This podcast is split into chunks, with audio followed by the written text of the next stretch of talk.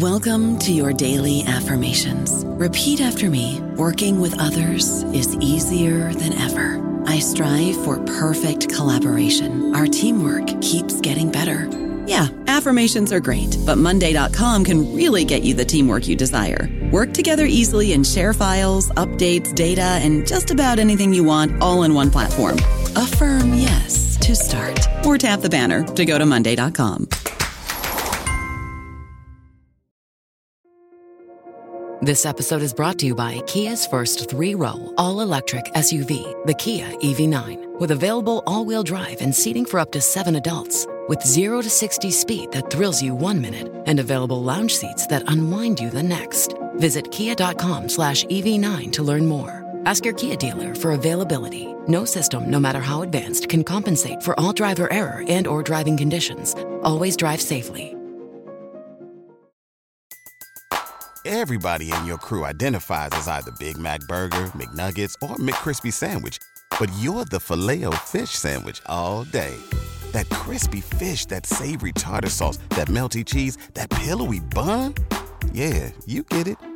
Every time. And if you love the filet of fish, right now you can catch two of the classics you love for just $6. Limited time only. Price and participation may vary. Cannot be combined with any other offer. Single item at regular price. Ba da ba ba ba. Welcome to the New Books Network.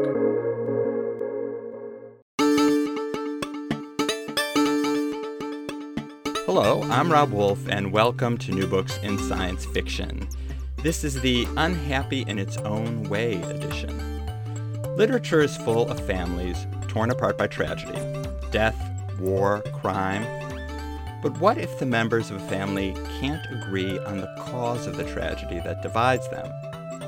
In Mike Chen's new novel, Light Years from Home, sisters Cassie and Evie agree that their brother Jacob vanished 15 years ago.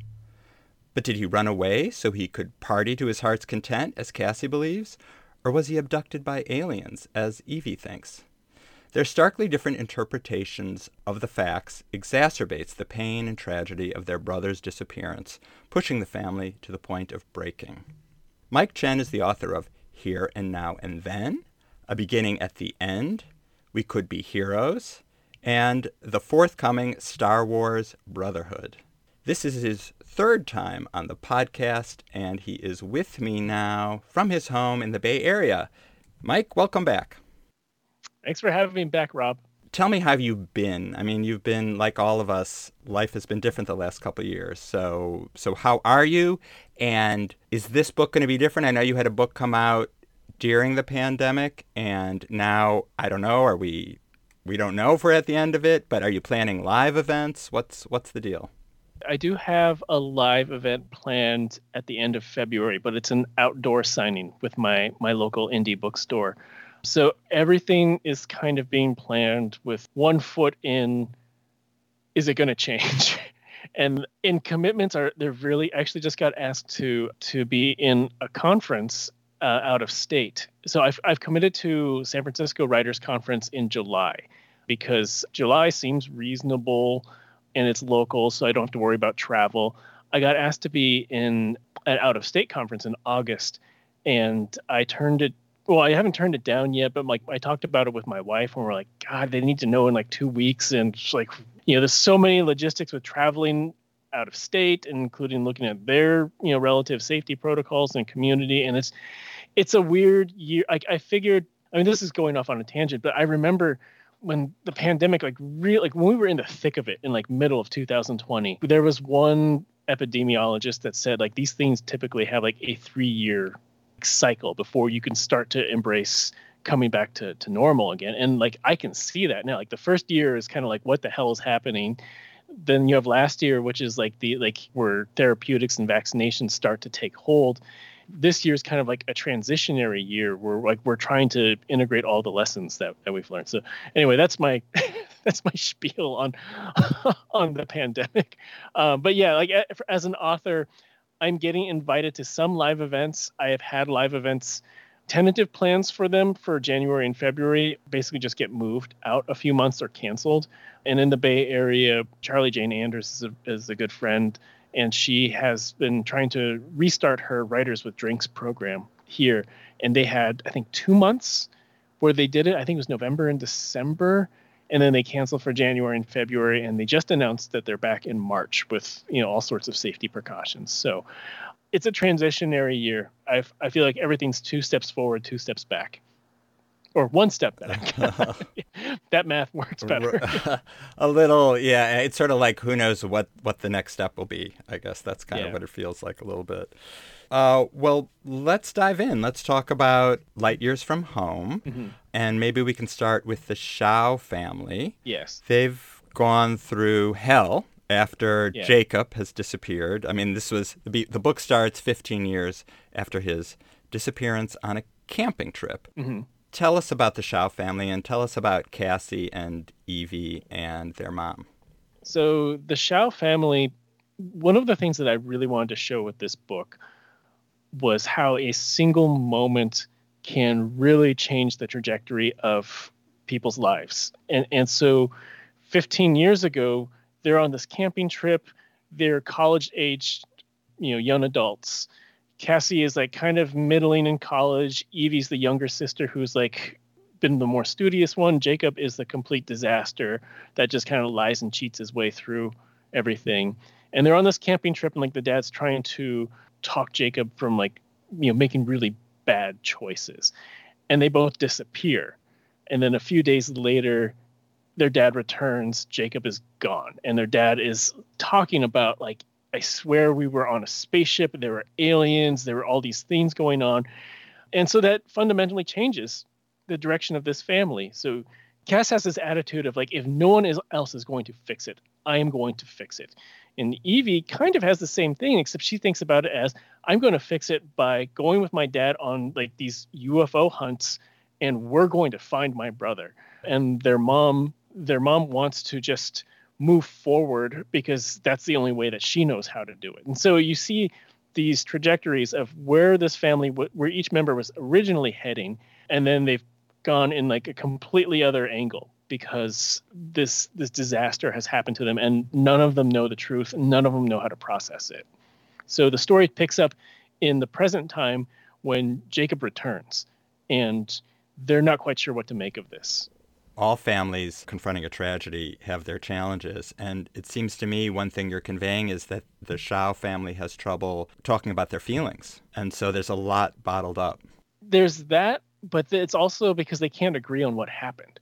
And, and I think that that creates the, the biggest rift there. One of the biggest inspirations for this book was the Netflix series, The Haunting of Hill House. Like when I watched that, I thought, I wish I wrote that and, and even it's it's different from the Shirley Jackson novel. It's thematically the same, and it's got a lot of the same character names, but the the series itself is really profound and beautiful character examination of what happens when when a family fractures like what happened then what happens now and i was really I, I get inspired by the media that I'm watching or reading at the time, and I saw that, and I thought, I really wish I wrote that. So I uh, I combined that with a short story that I have been needling around with that never went anywhere, and like the tone of X Files, and that's where this came from. I don't think it's too much of a spoiler because really right at the beginning, you know, you're telling the story through the perspective of the three siblings. So we get into mm-hmm. Jacob's head pretty early in the book. Right. So I was wondering if you could talk a little bit about even though Cassie and Evie disagree about what happened, the reader gets to to learn assuming Jacob is a reliable narrator, his version. Right. So what was what's his version? Well, it was really important to ground the story in Jacob's point of view and then show Evie and Cassie in their points of view deconstructing it. And each has a very plausible explanation of what they're interpreting. So with Jacob's point of view, it the story opens with Jacob's experience of being on a spaceship in the middle of this intergalactic war and he's escaping from and, and he's escaping with, with vital intel on on how he can win the war and so that's the only space opera scene like really in there. I, I, I joke that the book is 90% family drama, 10% space opera, but the space opera is what drives all of the family drama. From what I can glean from like the people who did not like the book, it's because they wanted more space opera, and that's yeah, more power to you. I did not write that. I did not intend to write that, so it's totally okay. But so the space opera is put at the front because I felt otherwise it would feel very abstract. You know, you would have the two sisters talking about like I think it's this, no, I think it's this. You would have Jacob in Jacob's perspective hunting for this object that is kind of like the, the goal of, of his mission. But without that one scene of this is him on this ship, these things are happening, there's explosions, power is failing, all this stuff. Without that, it wouldn't feel very real. So I thought it was very important that we experience things through Jacob's eyes. And then as you see the sisters interpreting it, then you start to decide like who is the unreliable perspective here. Why is Jacob so engaged and invested in this life in space that he is recounting? Because the family's broken when he leaves. Mm-hmm. And he's very committed to, you know, what initially is according to him, he was just lifted up and was among strangers then, you know, from Earth into this new world. And he's very committed to it, even though he must know he's left behind loved ones who don't really have a explanation for what happened. This is something that I often think about with science fiction because the stories of space opera or intergalactic conflict or whatever, when you have like someone who is plucked out of their menial existence and swept off into you know a much bigger conflict. It is riffing off of that. But from a real personality perspective you see that jacob he's just kind of a screw up he's like a high school athlete that got by on his charm and his you know his athletic ability and cheating off of his sister. You know so he doesn't have a lot of direction.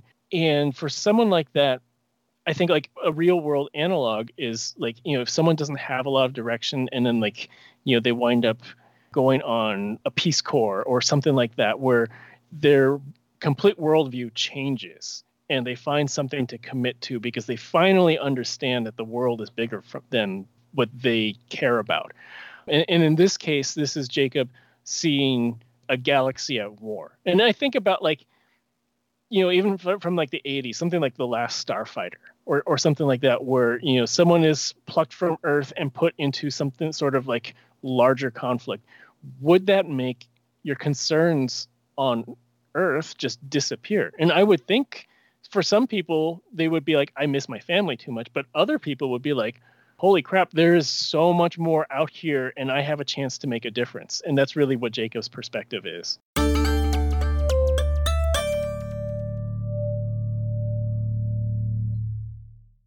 Their mother is an interesting character. One thing she says to them at various times is, How are you going to fix it? Mm-hmm. Yeah. That's sort of a phrase she has. And it's interesting to note as my cat starts wheezing. Are you okay? He's sitting on my lap.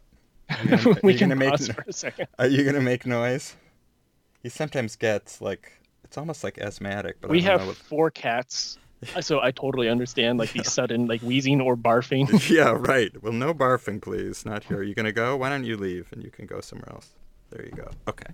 So she says, "How are you going to fix it?" And one thing that's very interesting is that the siblings, although they all are very different and divided in some ways at various points in the book, they actually share it seems to me they've absorbed that advice. Uh, how are you going to mm-hmm. fix yeah. it? They are all determined to fix something in their lives, and they share this kind of similar determination and single single-minded focus. I mean, they're very disciplined. It's just that when they're opposed to each other as the sisters are, then they're disciplined. Yeah. Then it, it just makes their conflict that much more intense. I think. Yeah, it's the it's one of those things that I, I also wanted to show how children of the same parents can absorb their upbringing in completely different ways, like completely different interpretations. So what you have with Cass, Cass's version of fixing it is keeping the family from breaking. Evie's version of fixing it is I'm going to find my missing brother. And Jacob's version of fixing it is this galaxy is at war and I'm going to help stop it. So it's the same motivation just through completely different lenses. And I, I always thought that to be really interesting. I know so many sibling pairs or trios or whoever, where they are completely different. But when you see them around their parents, you see elements of them overlapping. And, and the other thing that I I think about a lot with my own family is how when you have adult children get back together with their family, they revert to being 17 or whatever like the the the the jokes and the pettiness and everything like it, it all comes back. And my counselor once explained like I forget what the technical term is for that but like that's very much a theme about like how you're very influenced by your your surroundings. So i wanted to kind of play off of that where where like these these sisters like they don't really talk to each other that much. And this their brother like they have not seen their brother. But when they are back together all of their their bad habits with each other come rushing back but with the life experience of where they are now. And i thought that's a really fun dichotomy to play with so you've kind of created a niche for yourself. You write about families a lot, nuclear families, and it seems like there's a theme of families being pulled apart by some science fictional element, you know, whether it's time travel, which was here and now and then, or in this case, there's an interstellar war going on. So I wonder if you could talk a little bit about that. You you like to write about family and and homes. I really like to examine relationships. And when you know most people say relationships they think of like romantic relationships but I, I i, like to think of all facets of interpersonal relationships. And i i love science fiction. The the home office that i am in is just littered with science fiction merchandise. So it's it's a huge part of me. And i've always liked examining the characters in these fantastical situations because i think like it's so extreme and so different that a lot of stories just kind of skip over that extreme element of it. It's war or it's space travel or it's time travel or things that would really mess with your head. And there's so much room to play with on a character level that like if you just remove the end of the galaxy, end of the world, end of time, you know, like those types of stakes, if you take those away and you examine what's really happening on a character level, there's a lot of interesting stuff to play with because it would cause so many feelings to surface. I would think like by by just being put in the most extreme of circumstances. So I, I keep going back to that. I think that's probably I don't think I'm skilled enough of an action writer that I couldn't write a pure giant epic fantasy or epic space opera or whatever. And and like my upcoming Star Wars book there's lightsaber fights and there's chases and stuff like that. But it is a very character focused like it, it's you're in obi-wan's head you're in anakin's head and there's a clear arc about like they're trying to figure out who they are as people. So it's i think very much still on my you know so-called brand and your characters are usually either drawn to home or maybe they're trying to get away from home yeah, my parents have never brought that up to me when when they they've talked to when they because they read it. Uh, they read my books, and I don't think they've ever picked up on my interpretations that found family is typically better than blood family. so I'll leave that. But I I mean I do. You can probably tell a lot about my upbringing and my worldview by the fact that I keep going back to that, and it's not necessarily intentional. I, I realized actually when I was doing publicity for my third book, We Could Be Heroes, which is about a superhero and a supervillain who discover that they're better off as best friends rather than enemies. And you get into their past and you get into the families that they came from and they left behind. And I realized that the recurring themes in my books are how memory shapes identity and how chosen family shapes identity. So even when I try to consciously move away from that, I think I keep falling back into it. So, you know, it's just part of who I am. Well, I remember you telling me when we first met virtually, you know, in an interview about Here and Now and Then, which was your debut. If I remember right, you were talking about how it was hard for you initially to sell the book because people didn't know how to classify the book. It mm-hmm. wasn't yeah. science fictional enough for a science fiction publisher, and it wasn't mainstream literature enough for a mainstream publisher, but that doesn't seem to be a problem for you anymore. Yeah, I, I, think part of it too is the market has really, really shifted. I mean, so many of the authors you have on your podcast are kind of in this character-driven space, and I think like there's there's so much more room for it now than there was. I mean, when I was on sub, uh, on sub is when your agent tries to sell your manuscript to a publisher. So I was on sub from 2015 to 2017. Typically, being on sub, you have like a window of about like six to eight months, but we kept it open for like two years because we kept getting all these near misses where where the the creative team was really excited about it, and then the business side would be like, well, we're not quite sure how to sell that. But now you know there's just so much more of like this willingness to lean into character against a really science fiction or fantasy backdrop so I, I hmm. think like the market has changed for that. And I, I credit a lot of it to actually the rise of streaming services because there's a lot more variety in in what we see. You know, we have comic TV shows like WandaVision now, which are just character examinations about trauma or the adaptation of Station 11. You you have things like that that I don't think would have existed before the streaming era when there were so many outlets willing to experiment with tone and character and, and move away from from formulaic stuff that we've seen so much already. So yeah, I I don't think I would have the success that I did if this was like 10 years ago, but I think there's really a market and an appetite for that now. It's almost like you have your own subgenre, though. It's like familial science fiction or something. yeah, I, I I told myself when my debut came out, and everyone was asking like, "Will you write a sequel or another time travel novel?" And I was like, "I don't want to be the the time travel guy." So I made a conscious choice that I want to basically hit every sci-fi subgenre that I really love. So I it's wherever a, a good story fits in. I mean, so it's been time travel, post-apocalyptic, superhero. I'd say this one's a little bit of space opera and also a little bit of like X Files, which I both I love both of those. And then my next one is going to be vampires. So I'm just trying to go through each of these before I start repeating myself. That's great. And you've been very prolific too. So are you under contract usually? You have a deadline or is this just the pace at which you yeah. go or is the deadline driving you? No, no, uh, this is not the pace at which I, I, I go. I think like, especially during the pandemic. So my wife has a chronic condition. So we've been extremely cautious, which means one full year of remote kindergarten and half a year of homeschool first grade, which is a little different from it's partially remote but partially like parent driven it's it's really difficult and completely terrible.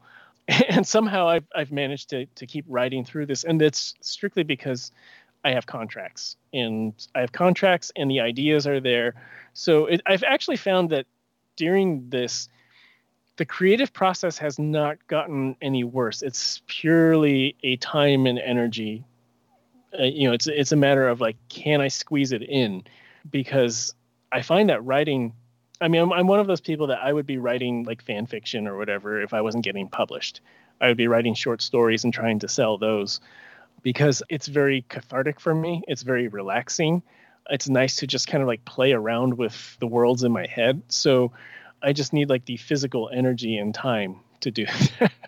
but yeah, so the the amount of deadlines that I've been hitting is is purely contractual. Like I, I think like at some point I should take a break. I find the less time I have, sometimes the more productive I am. Yeah, yeah. I, I think like you know, there's probably going to be a point where when I hit a lull between. So with my Star Wars book, the offer came in last May, and I was working on my vampire book, and I was like, I don't know if I can do both of these at the same time because Star Wars books have an extreme, extreme turnaround. But my wife, you know, she's also a big Star Wars fan, and she knew how what an opportunity this was for me, especially because it's focusing on like my favorite era of Star Wars, which is like the prequel Clone Wars era. And so she was, she just said like, "We'll make it work. We'll we'll figure something out, but you you need to do this."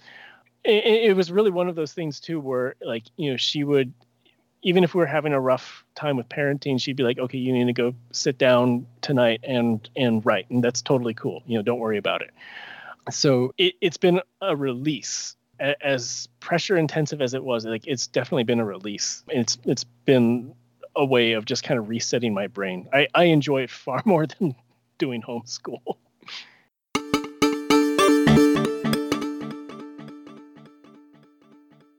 I don't know about you, but I'm very busy and I don't have a lot of time to cook. That's why I subscribe to Factor. Eating better is easy with Factor's delicious, ready to eat meals. Every fresh, never frozen meal is chef crafted, dietitian approved, and ready to go in just two minutes. You'll have over 35 different options to choose from every week, including Calorie Smart, Protein Plus, and Keto. These are two minute meals. Factor meals are ready to eat and heat, so there's no prepping, cooking, or cleanup needed. They're flexible for your schedule. Get as much or as little as you need by choosing your meals every week. Factor is the perfect solution if you're looking for fast, premium options with no cooking required. Sign up and save. We've done the math, and this is important. Factor is less expensive than takeout, and every meal is dietitian approved to be nutritious and delicious. Head to factormeals.com slash NBN50 and use code NBN50 to get 50% off. That's code NBN50 at factormeals.com slash NBN50 to get 50% off. You've mentioned the Star Wars uh, project, so why don't you talk a little bit about that? How, how is it different? You're working in a pre-existing universe, and it's mm-hmm. intellectual property. So, so how does that work? I mean, they come to you with an idea, and they say, "Can you do this?" or you suggest things. Kind of, yeah. It's it's it's an iterative process. They they came to me with, or they came to my agent with. Uh, they said like these are this is the time period that we want. These are the characters we want to focus on. This is the thematic arc that we want to use. Please come up with a pitch for it and if we're happy with the pitch then you know we'll move forward. So i came up with a pitch really fast. I was very excited to do that. And once the basic pitch was accepted we expanded like a two page pitch to I wound up like the final version of the synopsis was I think about 25,000 words and it had for to to put that into scope for listeners one of my novels is usually about 90 to 100,000 words. So it was about the quarter of a novel and there were like full on speeches and dialogue and like descriptions and things like basically anything that my brain would pop up with that I thought like I'm probably going to use this I put it in there while I was writing it. And we iterated that I think four or five times over about 2 months with the idea that I mean they they know how to get this process done like they've done so many of these books and they were just like the the bigger and more detailed you make the synopsis the easier it will be to write and I found like the biggest difference with my books, the first two drafts are very light. They're very skeletal. And it, there's a lot of like discovery process in there. Like I'm trying, like with with Light Years from Home, I knew the siblings were going to be around college age. I knew that they were going to be like personality opposed to each other, but I didn't really know who they were until I've been working with them for a few months. And then their personalities really start to surface and became easy to say, like, no, Evie wouldn't say this, or yes, Cass would say this. And it was easy to evolve them because at that point, I'm like, I knew which parts of their personalities overlapped and which parts of their personalities were like opposite. So if if I was turning the dial up on Cass is going to be the one who swears and smokes, then Evie is not going to do that because she subconsciously opposes her sister. You know, things like that. With Star Wars, I know the world. Like, I know so much mundane detail about that universe. I know the voices for Obi Wan and Anakin. So it was very easy to. I mean, it's like writing fan fiction. it's it's writing fan fiction with corporate guidance. So it was really easy to just I remember the first day that I like I sat down to write the first few chapters, and I was like, I wrote almost six thousand words in like two or three hours. I'm like, they weren't they weren't all good. Like I had to go back and revise them, but like it flowed so easily compared to writing my own stuff, where it's like I'm really just kind of like bumping around in the dark trying to figure out who these characters are at that first pass. So that was a big difference with it. Is like word count was actually really easy to hit um, revising was was really easy to do. Plotting was all really easy to do because it, it, just feels like fan fiction, which is a lot of fun to do. it's funny though when you say corporate. Well, you didn't say corporate overlords, but you know, I'm thinking of like the cliched image of a creative who's being told, no, you can't, you know, the, the law legal department's coming down saying you can't do that. But here it's sort of like, it sounds like a very well oiled machine. I mean, it's been around a long time. Yeah, they know what to do, and I think they they regularly schedule four to five books a year. So there is like a constant rolling editorial and like and everything has to sync up too. And they're playing with like this like this internal timeline of well now with the high republic it's probably like 200 years in like their universe's history so they have to everything has to line up so they they have you know dedicated people to try to say like you you can do this you can't do this this has to be planted for earlier. And that, that's how that's the only way that like, you could practically do something like what they do. So like when i say corporate guidance like there is no snark or maliciousness at all. It's like it's it's purely like i am being contracted to create a, a, a sliver of time for the for this universe and i am so happy to do it because it's fun. But it, it's like i am it's intellectual property. I am doing a job requested of me as opposed to like my original novels where I am like building everything from the ground up. It's just it's a completely different process. So when is the Star Wars book coming out? Star Wars Brotherhood comes out on May 10th. And then you also mentioned a vampire book. So what's what's the status there? What's going on? I'm in the middle of revising it with the target of finishing this revision in about three weeks and making that hopefully very close to the final to the final version of it. It's called Vampire Weekend and it is scheduled for release, release next January, though I've heard the January, February, March window, but probably next January. And what's the Mike Chen twist on vampires? I was an angsty teen who read a lot of Anne Rice and listened to a lot of Depeche Mode and The Cure. So I was all about punk and indie music and goth aesthetics and everything like that. I was a very disaffected suburban Asian teen. And I feel like this book, outside of like the science fiction part of my interests like really encapsulates a lot of who I was growing up. So, uh, Vampire Weekend is about a Chinese American vampire named Louise who got turned in the early 70s at an Iggy Pop show. And she spends her immortality basically not resolving any of her intergenerational damage from her from her culture clash uh, upbringing, but instead playing in bands and going to shows.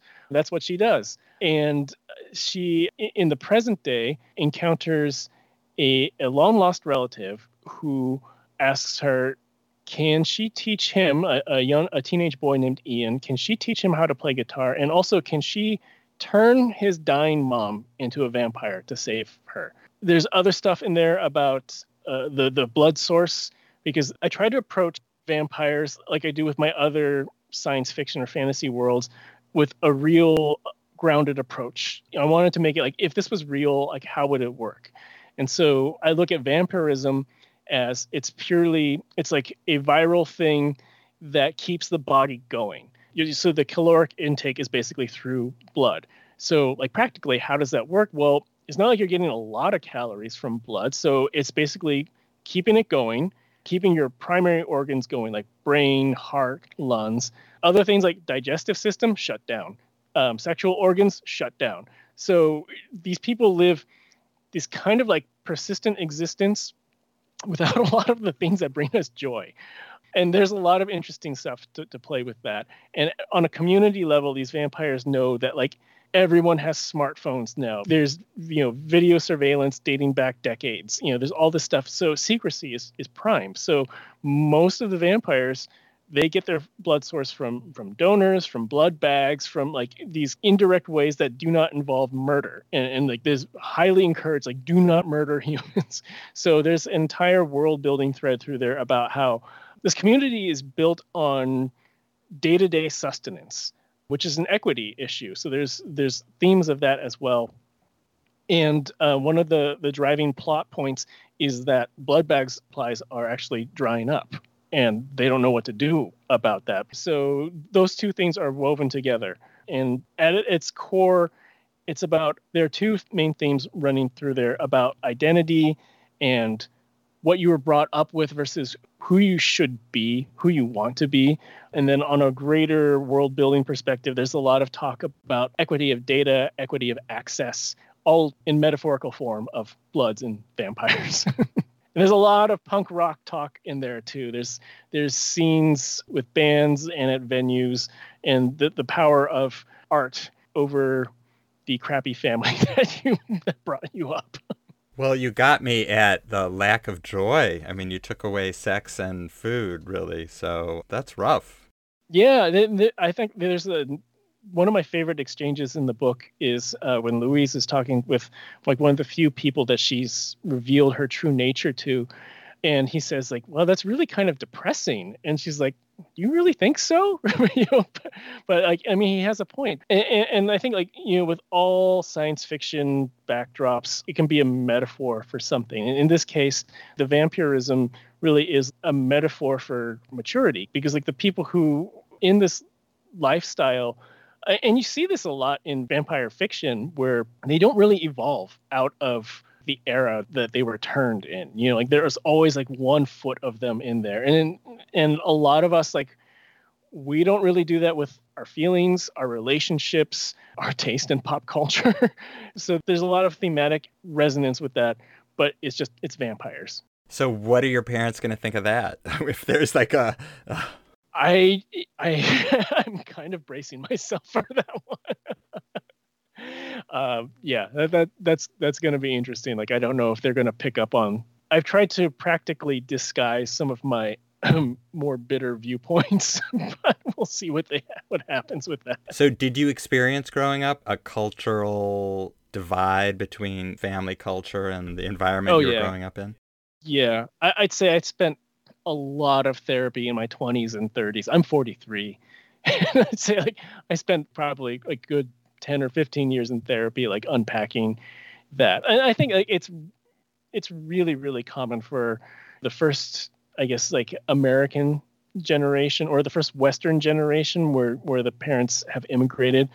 And it's one of those things where I understand why my parents raised me the way they were but they they came with the set of values that were more akin to where where they came from and that created a lot of searching a lot of searching a lot of unhappiness a lot of feeling not quite right no matter where i was.